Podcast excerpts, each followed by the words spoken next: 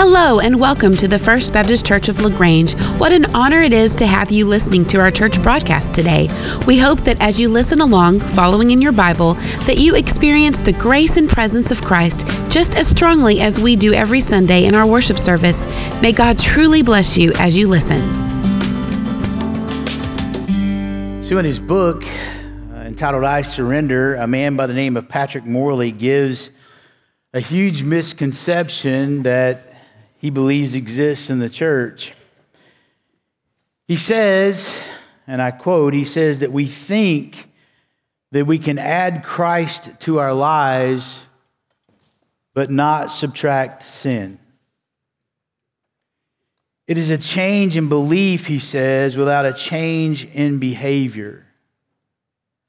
He goes on to talk about an idea that he says that we think somehow that we can have revival without repentance.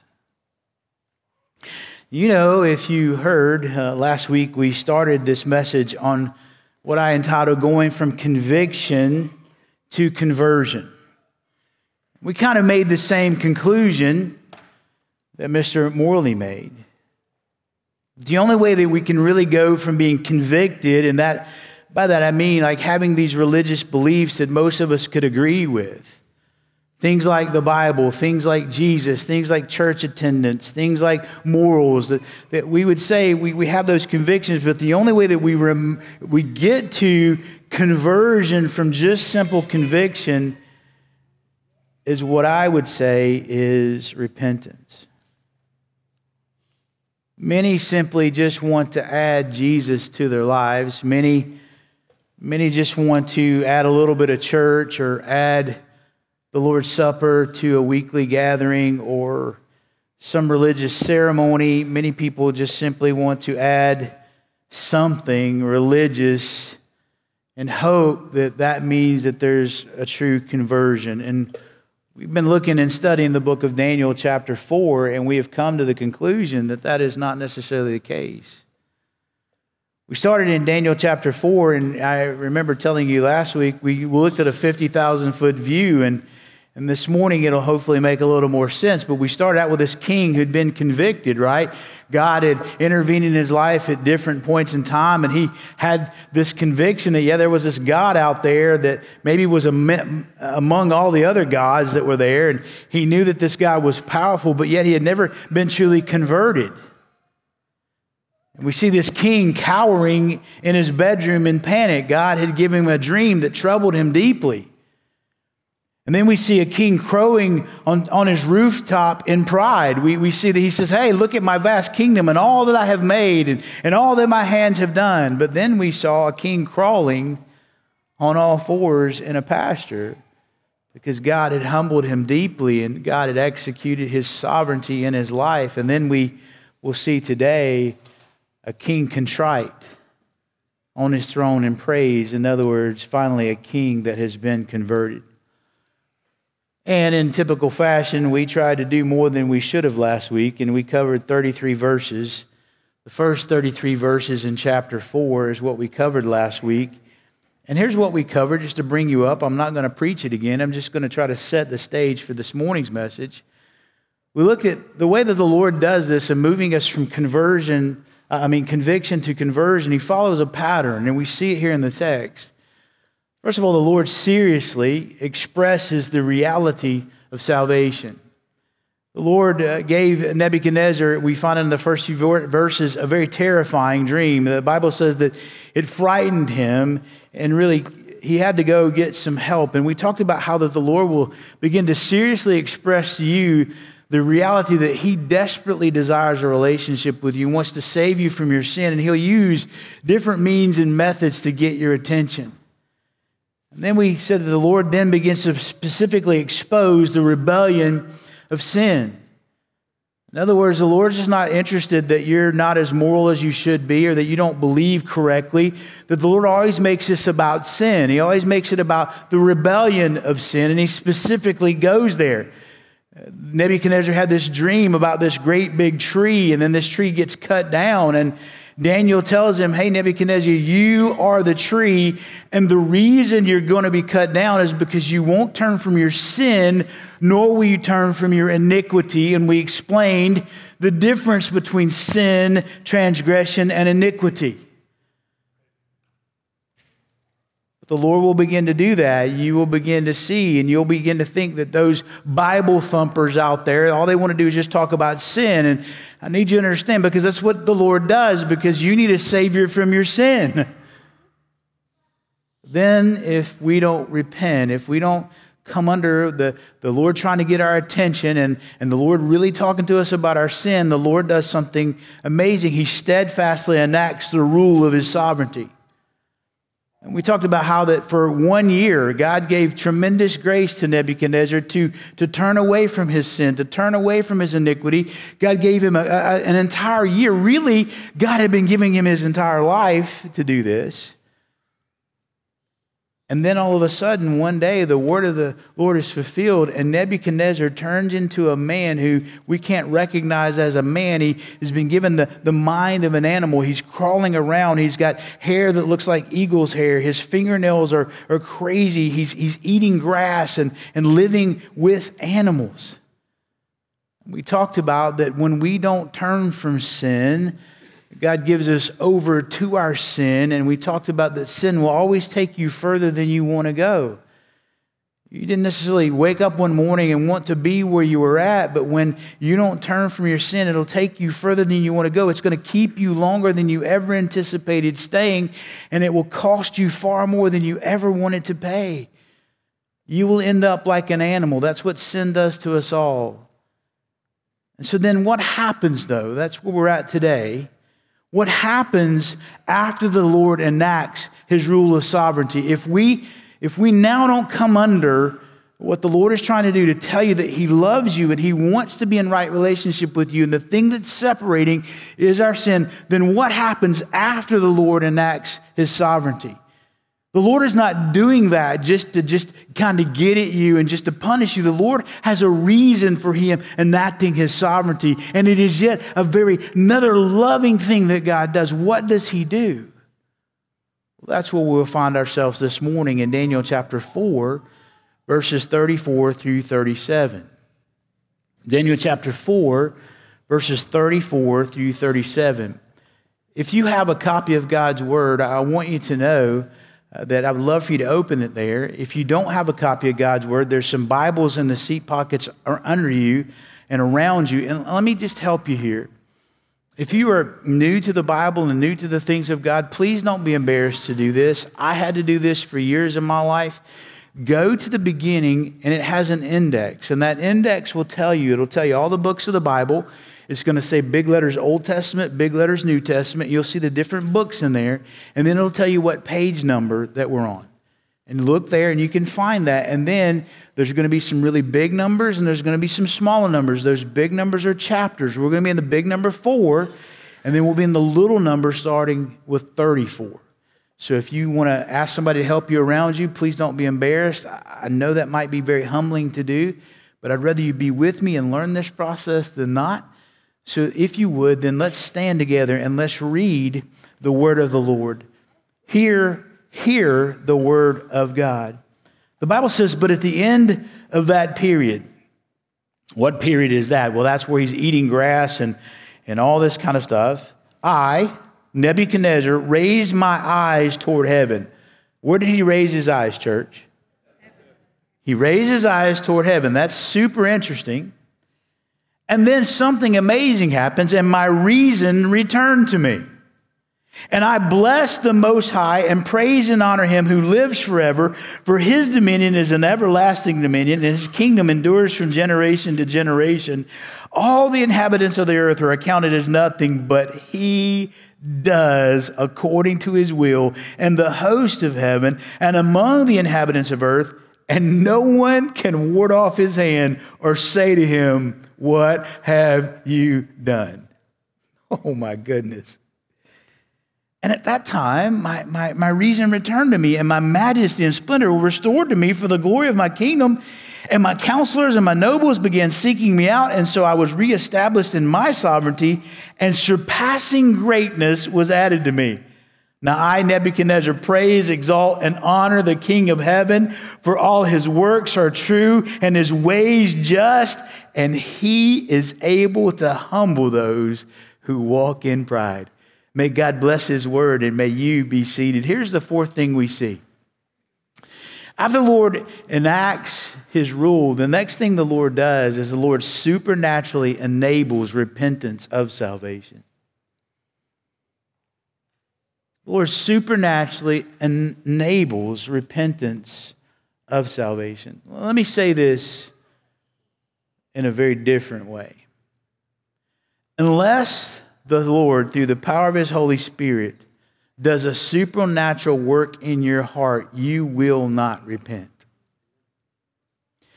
You and I do not have it in us to repent unless the Lord first moves. Our hearts are so wicked, we, we won't choose that. In other words, what I'm trying to say is you just don't choose one day, you just don't wake up and say, I'm going to move from being convicted about these things to truly being converted. No one has ever chosen salvation unless the Lord first moved in their life. You have a part, man's responsibility and God's sovereignty, and I'll let y'all work all that out.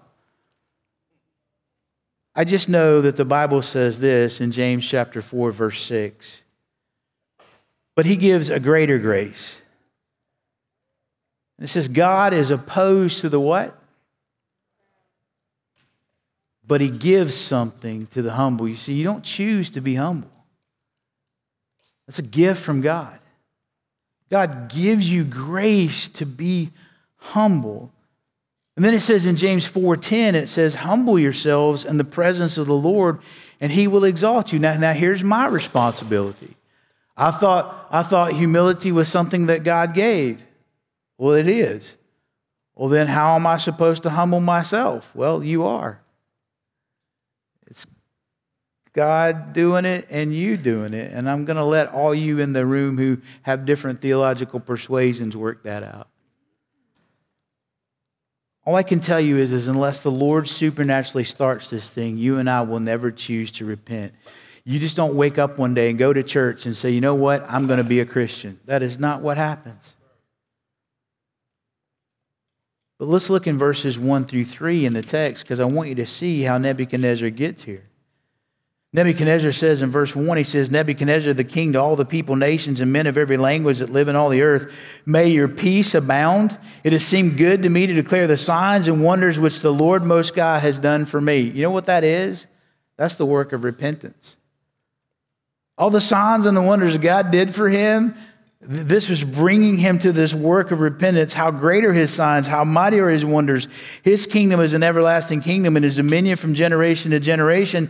Thank you for that opening bookmark. Let's go back to the very end. In verse 34, he begins and says, Listen, I raise my eyes toward heaven and my reason returned to me. And he goes on to make some crazy declarations about God's everlasting kingdom and, and God doing everything that God does, that we're, no one can stop God. No one can really even question what God does. And then he says, God bless me deeply. This is crazy.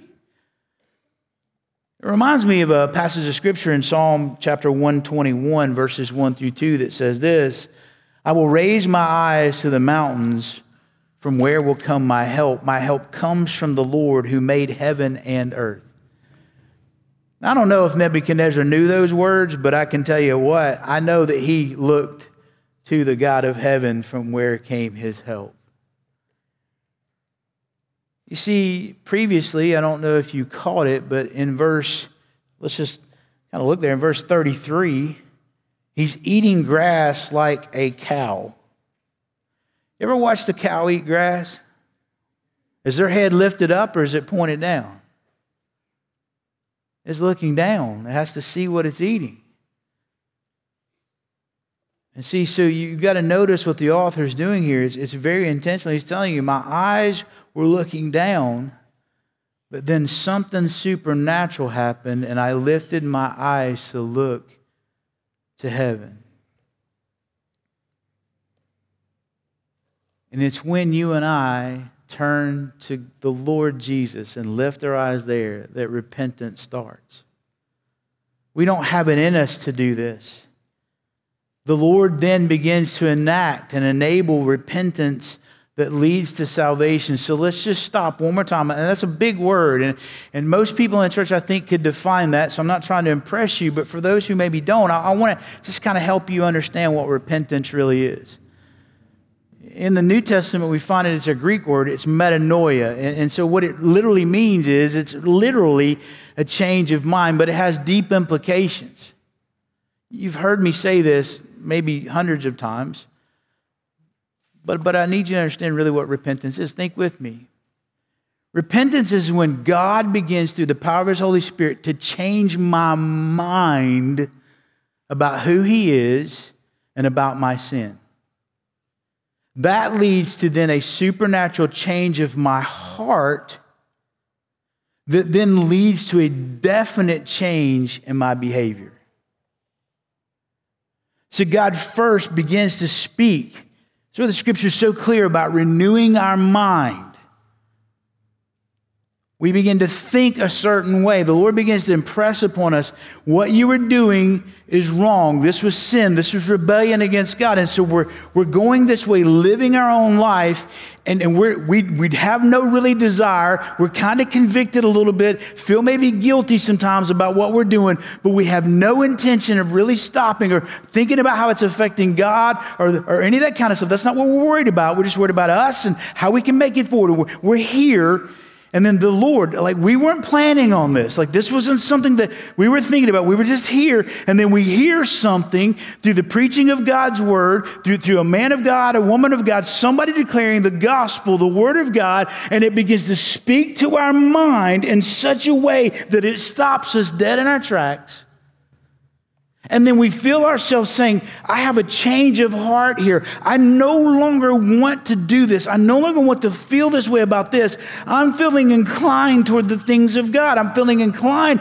that I'm breaking the heart of God. I, I begin to have this change of heart. And, and in the meantime, it's moving me to where now my behavior begins to line up with what God says, and I no longer want to do that, and I no longer do what I was doing. I am completely moving in a different direction with the way I think, the way my heart is inclined, and what I begin to do. That is what repentance is.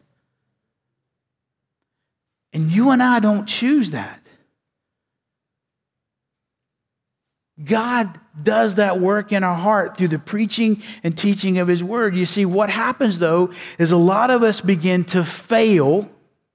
And so we say, you know what, this wasn't working. Maybe I'll try some of the things that God says. And, and then we try this and we fail. And then we go right back to this. And I'm trying to tell you, just getting caught doing something wrong isn't what repentance is. You can have a sorrow that you failed. You can have a, a sorrow that things didn't kind of go right. And just coming to church and doing some things is not repentance. Because you're not filled with godly sorrow that you've broken God's heart. You're more concerned that something failed for you. Bad times, bad circumstances, bad outcomes, bad things aren't enough to bring repentance in your life. Bad will never bring you to the Lord. It just won't. John Calvin said on this text, he said, Nebuchadnezzar's insanity alone didn't wake him up. God's Spirit had to give him eyes to see. God's Spirit has to move you from looking down to looking up. Verse 34, the text says that, that I raised my eyes toward heaven and then my reason returned to me. Well, see, he wasn't in control of that change. That's the crazy thing you need to understand. When, when God lifts your eyes up to heaven, when this work starts happening, then all of a sudden, now your reason, the way you're thinking, and the way now you're starting to move, that's what happens with repentance. My reason, you just begin to say, Wow, I have so missed it for so long. Oh God, please have mercy on me. That wasn't Nebuchadnezzar's heart before that. He was up on top of his house saying, Look at all I have done. Something happened. This is not something that you and I choose like you chose what you ate for breakfast this morning. It's not just a conclusion that you come to. The Lord God, through the power of His Holy Spirit, must do this in your life, and all you do is simply respond to what God is doing. The Lord did this in Nebuchadnezzar's life, and then Nebuchadnezzar responded to what God was doing. And I believe with all my heart, after studying this, that Nebuchadnezzar moved from being convicted about God to being totally converted to his Messiah, the Lord Jesus Christ. I believe he entered into a life changing relationship with the one true and living God, the one he acknowledges now as the Most High God, because the king's reason returned to him, and he immediately did what a repentant person does, and that is he truly worships God in spirit and in truth. Notice in the midst of all this, in verse 35, he gets quite theological. Verse 35, he says, well, all the inhabitants of the earth are accounted as nothing. Okay, you got your theology right there. What is man, David would say, that you're even mindful of him? But he does according to his will. That's great. Not according to your will, Nebuchadnezzar, does the earth move, but, but according to his will. And then no one can stop God, no one can throw it off his hand. That's some good theology. And we'd be really careful to even question God and say, What have you done? That's some really good theology there. This is good. This is awesome. Nebuchadnezzar gets his mind back and he also gets his kingdom back. And see, everything that you think that you're losing by not repenting is the very thing you're going to lose if you don't. And when we repent, God restores things in such an amazing way that it's crazy. Because when you are restored back to God, you're restored back to the source of blessing on your life.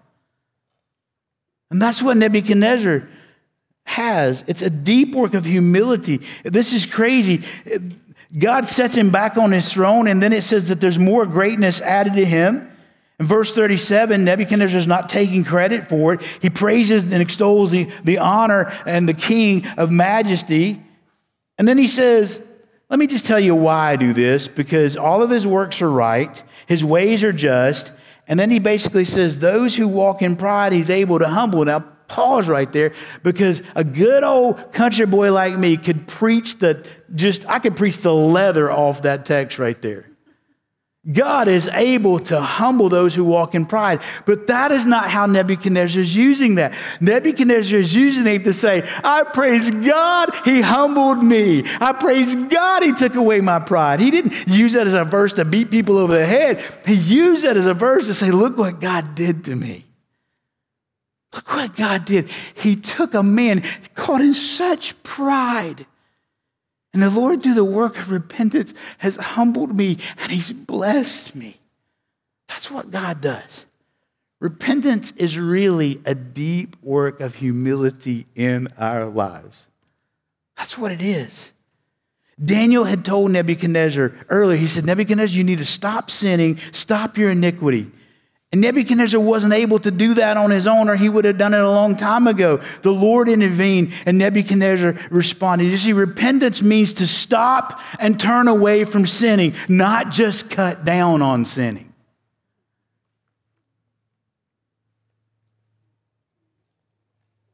I'm going to pause here just for a minute because I want you to understand the difference Nebuchadnezzar was told to stop sinning, not just cut down on it. I mean, think about it this way. Just imagine a cop pulls you over for failing to stop at a stop sign. And you begin objecting and you begin to say, well, you know what, uh, Mr. Officer, I slowed down even if I didn't come to a complete stop. And the officer says to you, you know what? That isn't good enough. You were told to stop. The sign said to stop, not just slow down.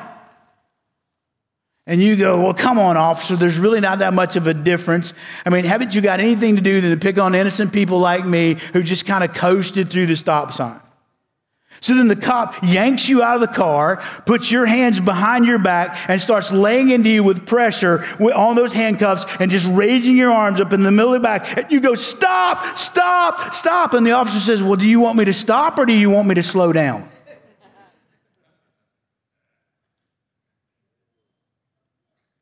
When God says, God says He wants you to stop, not just slow down. See, when God moves on your heart, you move from being just convicted about your sin, that you should slow down. Repentance says that now you want to stop with all that is in you. You're saying, man, sin and that way of life is something that I need to stop. And the reason you can't is because maybe repentance has never happened. See, that's what I'm getting at because you maybe somehow figured out, well, I just feel bad enough about this. I'm just going to start doing things and going to church and all that. But the Lord has never done a deep work of His Spirit in your heart. You've been convicted, but maybe you've never been converted. The Westminster Shorter Catechism has an excellent definition of repentance. In question number 87, I was looking at it this week.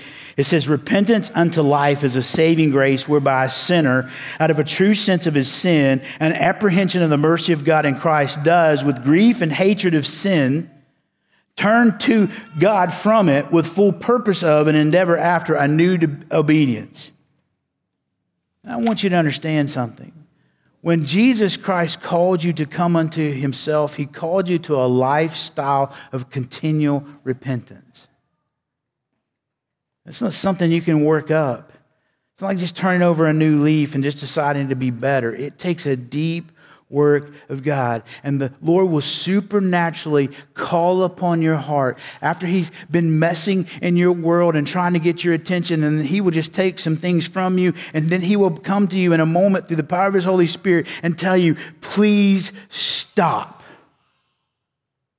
And then you get to respond or not. And if you do stop, there's something incredibly that happens, and that's point number five. The Lord satisfactorily entrusts with the restoration of salvation. Which satisfactorily entrusts with the restoration of salvation. You see, when you have truly been converted, you won't look for anything else. Your soul is satisfied because you realize His blessings are deeply good. That's why it's for a converted person, that's why they're so more attracted to live righteously and to live a lifestyle of repentance is because they've tasted of the goodness of God when there is repentance. And that goodness of God and that mercy of God and that forgiveness of God, it just keeps me wanting to focus upon God and His kingdom. And though I struggle with this over here, that is not what I, I my focus is on because it's just been so good with God. I don't want to do anything to lose the goodness of God. And it's not about morality. It's not about just choosing better. It's all of a sudden, I understand how good God is. Verses 1 through 3, Nebuchadnezzar talks about that. He says, I want everybody in the entire world to know about this. every nation, every tribe, every language. And that should be your desire as well. Once you have been truly converted, you're going to want to tell everybody. You're going to want to take it to every tribe, tongue, and language. This would have been like a, a primetime TV presidential address, all the blitz on social media. If Nebuchadnezzar would have had it in that day, he would have put it on every screen, every, every iPad, he would have put it on every phone, he would have put it everywhere. Look what God has done for me. And he says, Peace be with you all. Because you know what has happened? Nebuchadnezzar, through the conversion, through repentance and placing his faith in the Messiah, what has happened is he's personally met with the Prince of Peace that was in that fire. He's been he was an enemy of God, and now he's been made a friend of God. He was once in the darkness, but now he's been brought into the glorious light. He was one under the wrath of God on his sin. Now he's under the grace of God because of God's Son. What happened, Nebuchadnezzar? What happened? Verse 2, he tells you what happens. He says, It seemed good to me to declare the wonders which the most God has done for me. God has supernaturally done something in my heart. I've been saved from my sin. And then he says in verse 3, he says, And how great is this God? His kingdom is an everlasting kingdom. And then in verse 37, Nebuchadnezzar ends it and he says this Now I praise and exalt and honor the King of heaven, for all his works are true and his ways are just, and he is able to humble those who walk in pride. There's no God like my God and what he does and who he is and, and how he, he works with people. His kingdom is an everlasting kingdom. And check it out I am now a member of that kingdom, and I'm going to live everlastingly because God God, through his grace, has put me in that kingdom. Nebuchadnezzar is saying, I've been changed. I've been changed. I can't tell you how it all happened. I can just tell you that it did. I was once walking around like an animal caught up in my sin, but now God, through His grace, has caused me to repent, and I've called out upon Him for mercy. And now look at me, look at me. I have been restored to my throne. You're telling me, you're telling me that in a day like that, where people were killing each other to get on the throne, that Nebuchadnezzar could take seven years off and then come back and everybody said, Hey, welcome back? That's a supernatural work of God. And see, that's what God does with you. See, in 2 Corinthians 5:17 it says this. It says, "Therefore, if anyone is in Christ, this person is a what? A new creation. The old things passed away, and behold, what? New things have come." You see, Nebuchadnezzar is saying, Listen, I am not the same man that sat on that throne before. I have been humbled. That's why we said there's now a contrite king sitting on his throne in praise. The Lord entrusts this to us. He entrusts this restoration to us, and He wants you and I to do exactly what Nebuchadnezzar did. Do you see the meta narrative, the big picture of the scripture, that when Nebuchadnezzar was moved from conviction to conversion, when he called upon the Messiah, and that Messiah saved him, it so radically changed his life, he wanted every tribe and tongue and nation to hear. Do you see the, the big picture? Because when the Holy Spirit did the same thing in the New Testament, we read in Acts chapter 1, verse 8. But when you receive power, when the Holy Spirit has come upon you, See, when you have repented and turned, that times of refreshing may come. When you have been saved and the Holy Spirit has taken root in you, you will be my witnesses both in Jerusalem, Judea, Samaria, and as far as the remotest parts of the earth. Do you see what God is up to? Verse 36 he says, And my majesty and splendor were restored to me for the glory of my kingdom, and my counselors and my nobles began seeking me out. I was reestablished in my sovereignty, and surpassing greatness was added to me. Let me break that down to you what that may mean to you. God, when you become a believer, can restore relationships. He can restore uh, blessings. He can become, he will become a friend to sinners who were once enemies. He can reconcile those who are opposed to you. He can make children of Satan turn into children of God. He can forgive you so that you can forgive others. He entrusts you with this work now of what it looks like to be one who has been converted.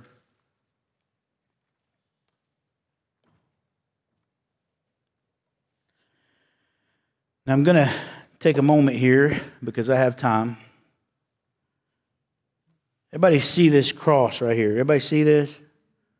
Give me a verbal yes. Thank you. We're going to use this. This is the cross. I'm going to pretend just for a moment that all you people from, from halfway here over this direction, y'all are Old, Old Testament saints. Got it? I'm not talking about your age. Let's go from here. Joanna, you get to pick, but I'm going to put you in the New Testament. Right here, all the way over, you guys are New Testament saints. Everybody good? The question often comes up how, was, how do you know that Nebuchadnezzar was saved? He was an Old Testament saint. And those how the Old Testament saints saved. Are there two different ways of salvation? I mean, was Nebuchadnezzar saved just by having this belief in God? No. We've been introduced to the Son of Man in chapter 3. He's in the fire, and that was the pre incarnate Christ showing up. So Nebuchadnezzar already now has a picture of who the Messiah is. So see, the Old, the Old Testament saints, what they did was is they heard through Genesis chapter 3 in the first proclamation of the gospel that there's coming this one who he will be struck in the heel. He will stomp the head of Satan. And all these Old Testament saints were looking for that one who would deliver from the power of death because Adam and Eve died surely in the garden. And God said, one's coming that's going to fix the death problem. And the death problem is because of Adam and Eve's disobedience, which is a sin problem. There's one coming that's going to fix our sin problem. Just keep your eyes He's coming. And all the prophecies in the Old Testament are telling us about that day when Jesus came, and there he is in the city of David. Unto you is born this day a Savior who is Christ the Lord. So, all of you were looking forward to this moment when the Messiah would be born, live a perfectly sinless life, and go to a cross to die to bring man back into right relationship with Him. Old Testament saints were looking forward to that cross and that Messiah. All of us New Testament saints, we're over here. You know what you and I are doing? We're looking back. We're looking back to this cross and we're saying that Messiah that was prophesied over here, he truly came, he truly did that. He lived a perfect life, he died, was buried, and resurrected to bring man back in the right relationship with God, to forgive us of our sin, and to make us alive in Christ. This Messiah is the one that now you and I are looking back to. And I'm telling you, that Messiah showed up in that fire and so radically messed with Nebuchadnezzar's heart and mind, he couldn't get away from it. And then through Daniel's preaching to him about who that Messiah was, Nebuchadnezzar put his faith in this Messiah just like you and I do. There isn't two ways of salvation, it had always been one, and that is through the Messiah, the Lord Jesus Christ. In case you missed it, this points to Jesus Christ in a couple of different ways, but I'm just going to point out one thing here on a chart that I have. First of all, we're going to compare Nebuchadnezzar and Christ. Nebuchadnezzar is a mere man, but Christ is the eternal God. He shows up in the Old Testament before he's ever been born. Nebuchadnezzar is a sinful man, but Jesus Christ is a sinless man. Nebuchadnezzar was merciless, but Christ Jesus is merciful. Nebuchadnezzar glorified himself, but the Lord Jesus Christ humbled himself. Nebuchadnezzar aspired to sovereignty, but the Lord Jesus Christ aspired to be a servant. Nebuchadnezzar exalted himself and was humbled, but Jesus Christ humbled himself and was exalted. Can I tell you this, friends? From beginning to end, Daniel chapter 4 is about how Nebuchadnezzar moved from conviction about Jesus to being converted to Jesus. It was a king cowering in his bedroom in panic, crowing on a rooftop in pride, crawling on all fours in a pasture, now contrite on his throne in praise. As my band comes, I wonder if you would indulge me for a moment.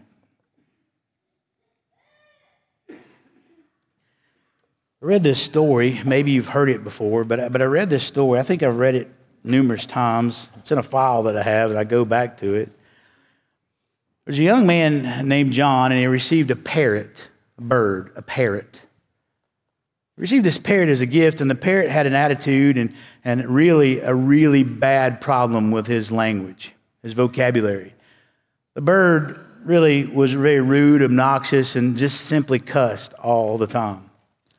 Well, John tried and tried to change the bird's behavior by consistently only saying polite things, playing soft music, and anything else he could to try to get this bird to behave a little better and to clean up, clean up his mouth.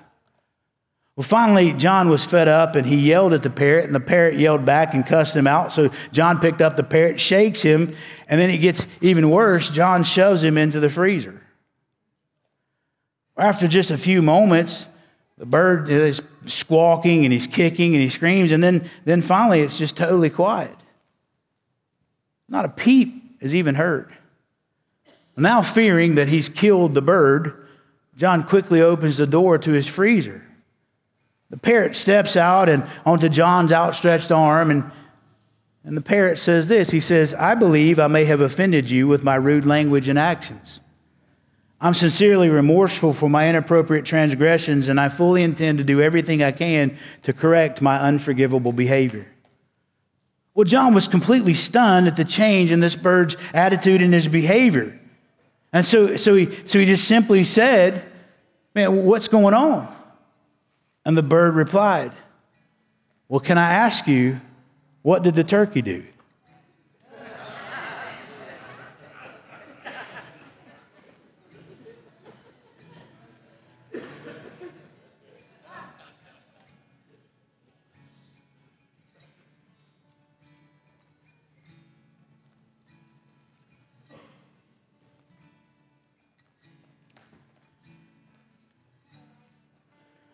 I want you to know today that, that I, I, I am fighting the urge.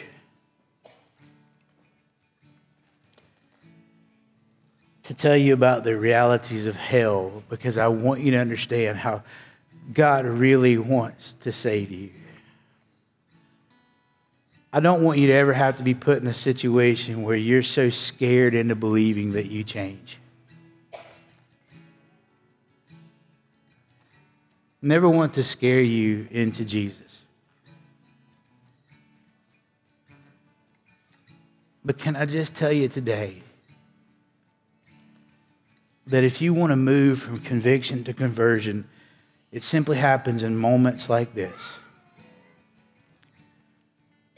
When a man or woman of God stands or sits across from you with a Bible in their hand or maybe on their phone or you hear preaching about the Lord Jesus Christ and what happens is is you hear someone say something like this.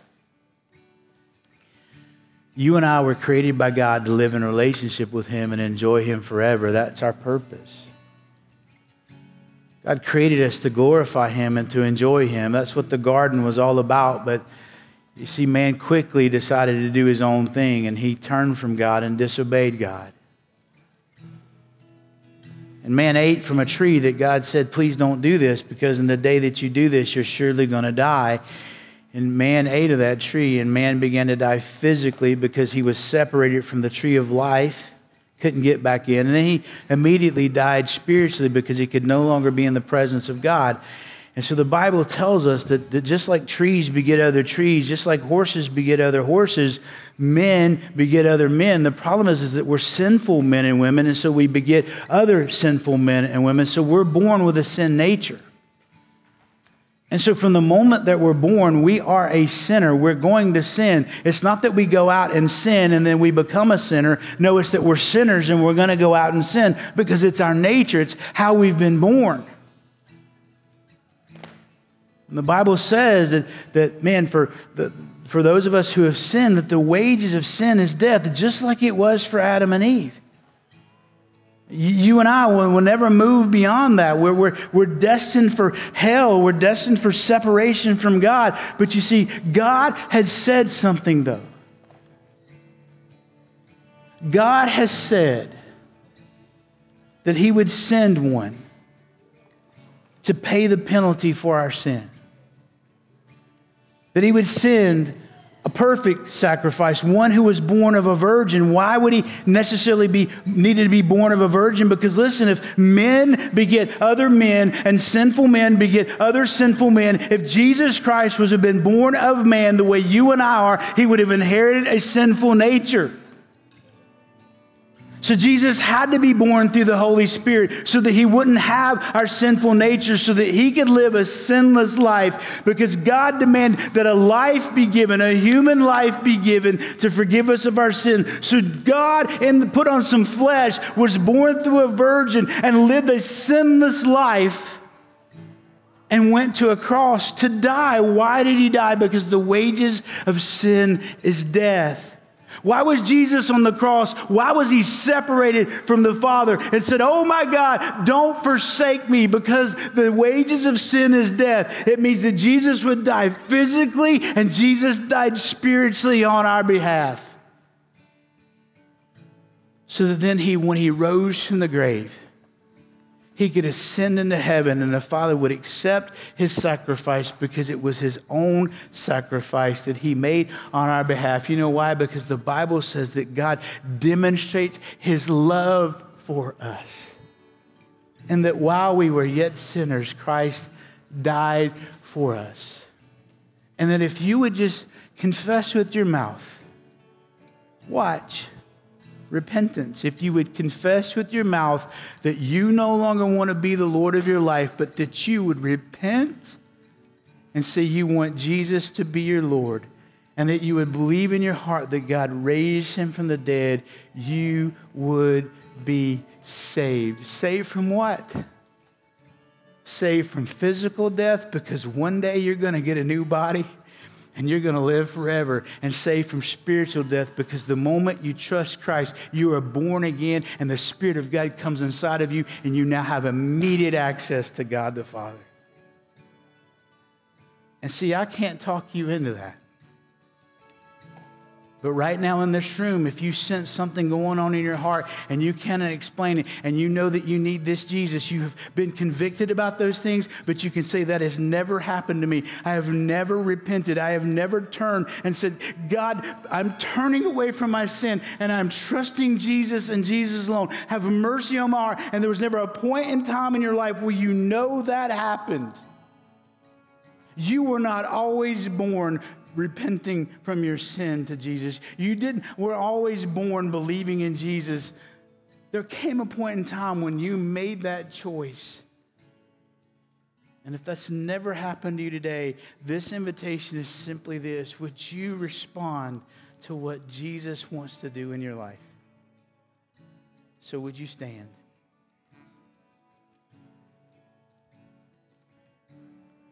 I'm going to have some men and women to join me down here at the front. We're going to pray and we're going to sing. Father, I pray that now you would move in a deep way in Jesus' name.